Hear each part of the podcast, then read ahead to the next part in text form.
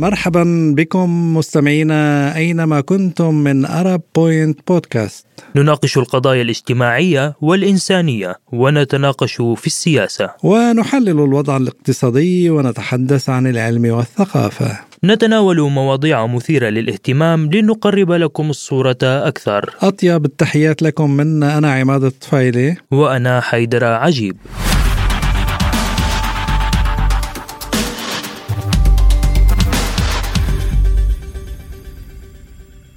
عندي طلب لكل واحد عم يسمعني. عدوا للعشرة قبل ما تظلموا أي حدا. لأنه الظلم بجر أذى واللي بينظلم بيسود قلبه على الدنيا وبس يكبر بيعمل ظالم. ما في أسهل من اللوم والتجريح. ما في أسهل من إنه نكسر الناس ونلومهم على أغلاطهم.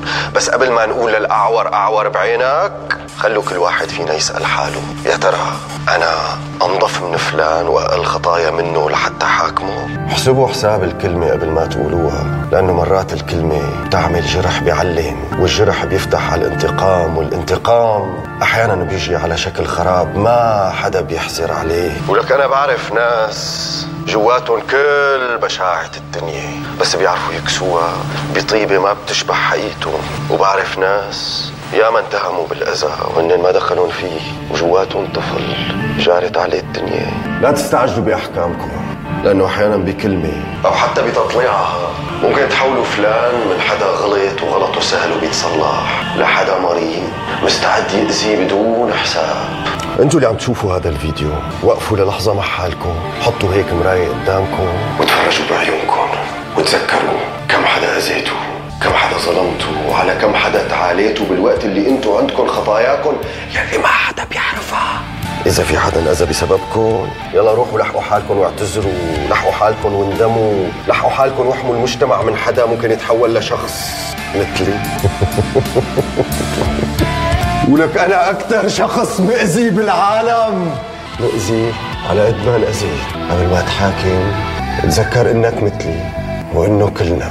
أولاد آدم.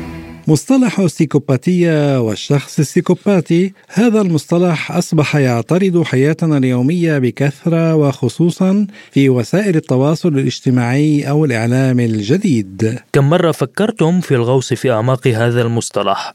لمعرفة كل مفاهيمه العلمية وأبعاده وما يترتب عليه. وعن هذا الموضوع نرحب بضيفنا رئيس الجمعية الصحية والنفسية للتوعية المستمرة الدكتور سامي حجاج معنا من بيروت. أهلا ومرحبا بك دكتور سامي. أهلا وسهلا بكم وبالمستمعين الكرام. أهلا بحضرتك دكتور سامي. يعني في البداية نسأل يعني السؤال التقليدي ما هي السيكوباتيا وما صفات الشخص السيكوباتي؟ بشكل عام يعني موضوع الشخصية السيكوباتية مهم جدا تناوله بهذه الأوضاع لأنه يعتبر من الصعب من أصعب الاضطرابات النفسية التي يمكن اكتشافها لأنه هذا الشخص بالذات يبدو طبيعيا. فبالنسبة لسؤالك شو هي الشخصية السيكوباتية تتميز هذه الشخصية بعدد من الصفات السلوكية والاستجابات العاطفية غير الطبيعية. كيف هذا الامر الأمر بدي بسطه أكثر يعني إنه يعني إنه هذا الشخص السيكوباتي يفتقر إلى المشاعر والتعاطف مع الناس. وهذه الشخصية السيكوباتية دوما تتحلى بالتلاعب والخداع. وهذا الشخص غالبا يكون غير مسؤول ويتهرب من المسؤولية وخاصة من المسؤولية المالية. وبشكل عام هذا الشخص يتجاهل القواعد الاجتماعية المعتادة. وعلى طول هذه الشخصية تهدف إلى جذب الانتباه بشتى الطرق. وطبعا هذه السلوكيات أو هذه السيكوبات بتختلف من الرجال للنسوان للنساء. فالنساء السيكوباتيات مثلا يسعين دائما إلى تدمير الآخرين وخاصة الأخريات لتكون هي دائما بالصدارة. وبيكون هول النساء يعني كاذبات وأكثر ذكاء وتلاعبا من الرجال. وغالبا شخصيات خطيرة خطيرة جدا. نعم. تلعب دور لتكسب لتكسب تعاطف الآخرين. نعم. فهذه الشخصية يعني كثير غامضة وكثير كثير صعبة واكتشافها كثير صعب. طيب دكتور إنه السيكوباتية تصنف مرض نفسي مرض عقلي أم نمط من أنماط الاضطرابات الشخصية؟ يعني هي فينا نقول إنه مرض نفسي. طيب ما الذي يجعل الشخص سيكوباتيا؟ يعني هل هي الطفولة التربية المجتمع؟ ما هي العوامل يعني التي تعمل على إنتاج مثل هذه الشخصية الخطيرة المعقدة؟ يعني فينا نقول أنه نسبة الناس السيكوباتيين في المجتمع لا تتجاوز الواحد بالمئة. آه، وعادة ما يصاب الأشخاص عند عمر 18 سنة. وهذه العوارض تظهر تظهر منذ الطفولة. آه، والتي تعتبر مؤشر على الإصابة باضطراب الشخصية المعادية للمجتمع فهناك طبعا يعني مثل ما بنعرف بكل المواضيع النفسية تلعب دور الأسباب الجينية والعائلية والمجتمعية. نعم. فينا نعتبر إنه إذا الشخص عنده جينات ولم يتعرض للإيذاء في العائلة والمجتمع آه، ما بيكون على خطر. ولكن هذا الشخص إذا كان موجود بعائلة فيها طلاق وفيها مشاكل وفيها عنف وغير ذلك فهذه الأمور بتأثر عليه وبتزيد الشخص سوءا بهذه الظروف. نعم. الظروف الاجتماعية القاسية مثل ما قلنا المشاكل العائلية وهذه الأمور بتأثر على التطور أو على بروز المرض آه، عند الشخص السيكوبات دكتور مثل ما بنعرف أنه الإجرام هو أحد أعراض السيكوباتية. هل هذا يعني بأنه تمادي السيكوباتية دون علاج يؤدي للجريمة؟ بشكل عام بشكل عام بيؤدي لأنه بس تطور عنده ما هو عنده عداء للمجتمع وأي ما ما عنده تعاطف مع الناس الآخرين وما بيشعر بالندم لحتى بس يعمل أي جريمة أو أي شيء أو إذا كانت يعني مثل عنده حالة متفاقمة يتعاطى المخدرات وغدا وغيره فكمان هذه بتأثر وبتأثر على الجريمة كمان عند هذا الشخص. طيب ما هي طرق العلاج بشكل عام لهذا المرض برأيك؟ هل هناك علاج سلوكي أم دوائي؟ يعني بشكل عام علاج هولي آه، كثير صعب لأنه بشكل عام هولي آه، بيعتبروا حالهم مش مرضى وما في علاجات آه، لهم معتمدة. ولكن الطبيب يعتمد يعني يعتمد على علاجهم نفسيا والأطباء أو نحن نستخدم مضادات يعني الذهان ومضادات الاكتئاب أو مثبتات المزاج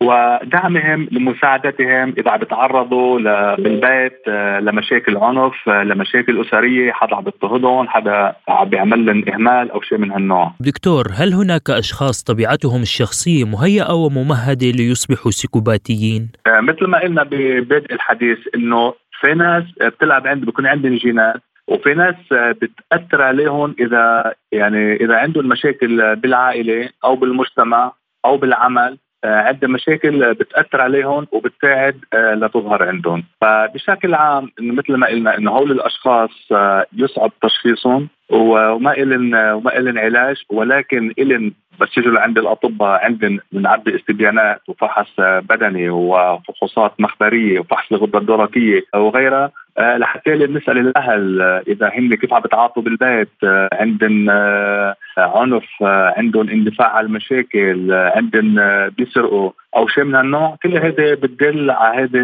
السمات وعلى هذه الصفات. نعم لكن بشكل عام يعني هل يعرف الشخص السيكوباتي يدرك بأنه مريض مثلا بهذا المرض النفسي ويعني يراجع دكتور نفسي بحاله أم يعني هناك من يجب أن يقول له يحذره بالضبط سؤال كثير مهم. هن بيعتبروا حالهم آه، صحيين 100% فلذلك الأهل لازم يلاحظوا هذا الشغلات. وبس يلاحظوا هذه الصفات آه، لازم يروحوا بطريقة أو بأخرى قدر الإمكان قبل تفاقم الأعراض آه، لحتى يتم التشخيص آه، والعلاج والدعم النفسي. وكل ما كان التوجه إلى الطبيب ووضع التشخيص كل ما كانت نسبة الشفاء أكبر وأحسن وأسلم. طيب دكتور طبيعة العلاج كيف بتكون؟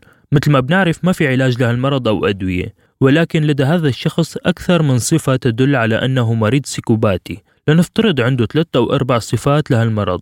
كيف بتتم معالجة هذا الشخص؟ مثل ما قلت لك إنه نحن بشكل عام نعمل استبيانات وهي الاستبيانات طويلة شوي، يعني مثل هذه كل الأسئلة اللي قلت لك عنها، عن الوضع العائلي، عن الوضع الوراثي، عنده مشاكل بالبيت، عم بيقوم بمشاكل، عم بيقوم بسرقة، عنده آه، يعني اشياوي على الناس، آه، عنده يعني كل هذه التصرفات. وعلى اساسهم آه، ونعمل له كمان التحاليل المخبرية كمان لنفحص الغده الدرقيه يعني نعمل له كل هذه الفحوصات وصور وشغلات من النوع وعلى أساسهم آه، وين في نقص على اساسه بنعالجه طيب طريقة التعامل يعني مع هذا الشخص السيكوباتي هل هناك من طريقة معينة مميزة للتعامل معه برأيك؟ يعني بشكل عام آه، لازم الحذر منهم. والشخص انت بس تقعد معه لهذا الشخص آه، السيكوباتي دغري انت بتعرف العوارض عنده. ولازم آه، يكون في يعني انتباه لتصرفاتهم والحذر منهم. بس هن بشكل عام غير مؤذيين خاصة إذا قدر واحد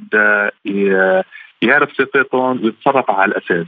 فلذلك هن يعني إذا الأهل اكتشفوا هذه العوارض وما كان عندهم مشاكل آه، بالبيت أو شيء من النوع آه، بتمري هذه العوارض بدون أي مشاكل ولكن إذا في مشاكل أسرية بالبيت وفي عنف وفي قتل وفي ضرب فبتأثر على شخصيته ويمكن تأثر على تفاعله مع الناس ومع المجتمع ومع العداوة للمجتمع ومع قساوه ضد الناس ضد الناس الآخرين. يعني بدهم عطف وحنان ومسايرة بالدرجة الأولى يعني حتى لا تتدهور حالتهم أكثر.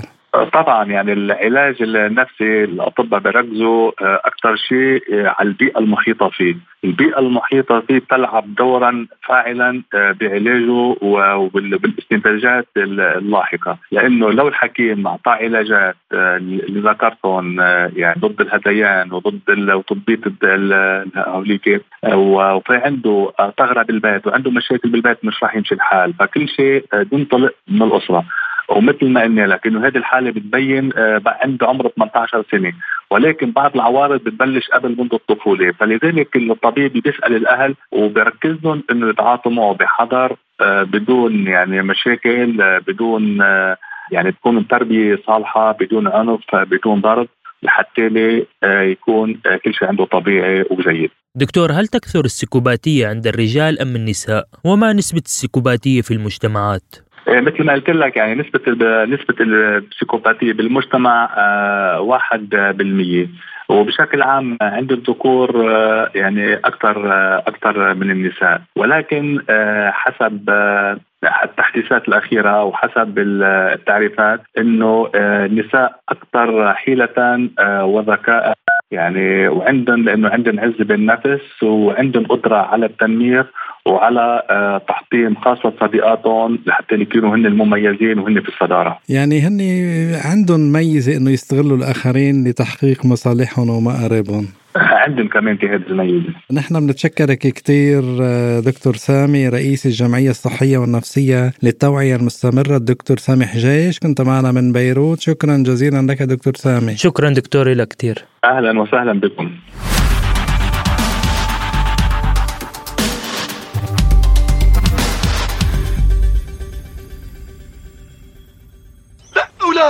هلا رب العالمين إذا بده يسخر حدا بنقي أشحش واحمد ضيعه وبيسخره. الشغله كلها صدفة. صدفة صدفة صدفة صدفة. صدفة ولا صدفة. أنا ماني مشعوز مين قال لك إني مشعوز ليش مبين علي إني متضايق شيء؟ بس يعني الشغلة ما كبيرة. ما بدك كل هالقد تبهروها وتسوى بطولة يعني. مستمعينا الكرام نحن متأكدين في الحقيقة أن هذا الموضوع بحاجة للتوسع والنقاش أكثر والإضاءة على كافة زواياه وتشعباته المختلفة ولكن للأسف لضيق الوقت حاولنا الايفاء بأهم ما فيه ونأمل أن نكمل في حلقات قادمة.